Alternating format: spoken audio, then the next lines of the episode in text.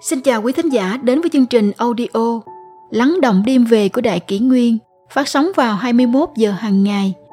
Đại Kỷ Nguyên hy vọng quý thính giả có những phút giây chiêm nghiệm sâu lắng sau mỗi ngày làm việc bận rộn.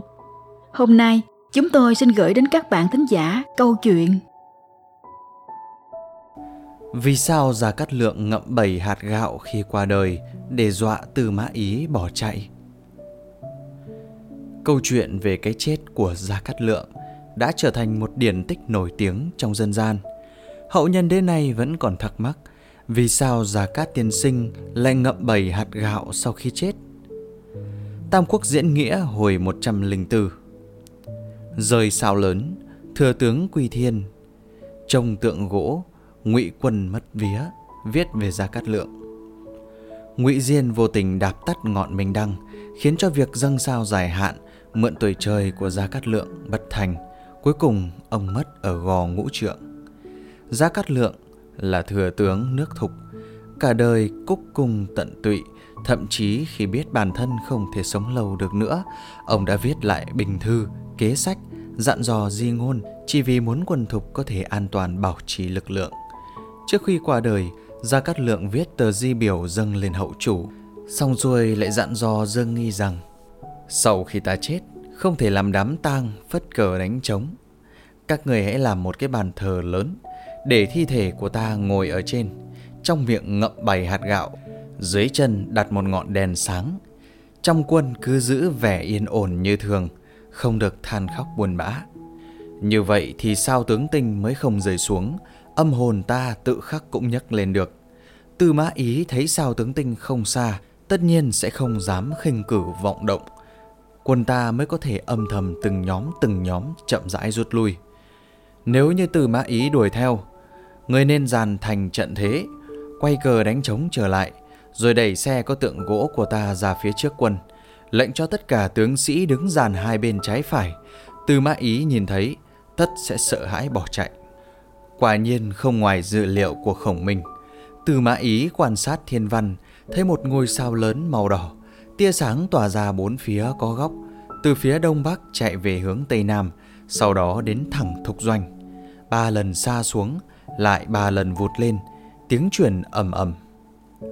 Từ mã ý vui mừng la lớn, Khổng minh chết rồi.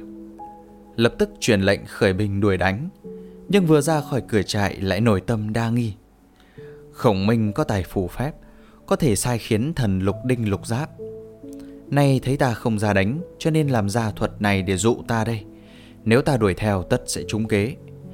Nghĩ thế rồi quay ngựa trở vào Không đi nữa. Chỉ sai hạ hầu bá dẫn vài chục quân binh âm thầm đến gò ngũ trượng dò thám tình hình. Nhận được tin báo quân thục đều đã rút binh Từ mã ý mới lập tức gấp gáp hạ lệnh đuổi theo. Lúc này mới khẳng định Khổng minh quả nhiên đã quy tiền.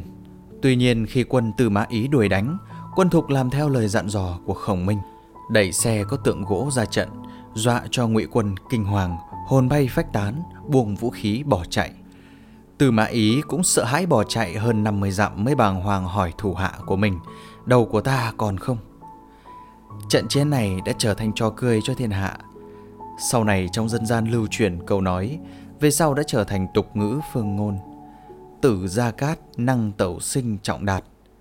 Nghĩa Gia Cát chết vẫn đuổi được trọng đạt sống. Người đời sau còn làm thơ rằng Nửa đêm sao lớn rời sờ sờ Lại còn hồ nghi lượng chết vờ Muôn thuở người xuyên cười trọng đạt Sờ đầu lại hỏi mất hay chưa Câu chuyện về cái chết của Gia Cát Lượng đã trở thành một điển tích nổi tiếng trong dân gian. Hậu nhân đến nay vẫn còn thắc mắc vì sao Gia Cát tiên sinh lại hạ lệnh sẽ ngậm bảy hạt gạo sau khi chết. Trong thư khổng minh đã từng giải thích, như vậy thì sao tướng tinh mới không rơi, âm hồn ta tự khắc cũng nhấc lên được. Nhưng lại không nói lý do vì sao ngậm gạo thì sao tướng tinh sẽ không rơi. Sau này vào cuối thời nhà đường có một văn nhân tên là Trần Cái đã viết bài Ngũ Trượng Nguyên Thi miêu tả câu chuyện này. Gia Cát Lượng dặn dò túc hạ đạp thổ, dưới chân chạm đất, kính yên tâm tiền, gương đặt trước tim, trong miệng ngậm bảy hạt gạo và một lượng nước thích hợp, biểu thị vẫn còn khả năng ăn uống như người đang sống, trong tay cầm bút và bình thư, lại có ngọn đèn sáng ở trước đầu, biểu thị vẫn đang chủ hoạch quân mưu. Trong thực tế, nghi thức này đã có từ lâu đời. Để một số đồ vật trong miệng người đã khuất rồi liệm xác và chôn cất là một tập tục, thời cổ đại gọi là ngậm, cũng gọi là ngọc trong miệng. Trong văn hiến lại gọi là phạn ngọc, ngậm ngọc, ngậm cơm. Những thứ mà người chết ngậm thường là ngọc, gạo, ngũ cốc.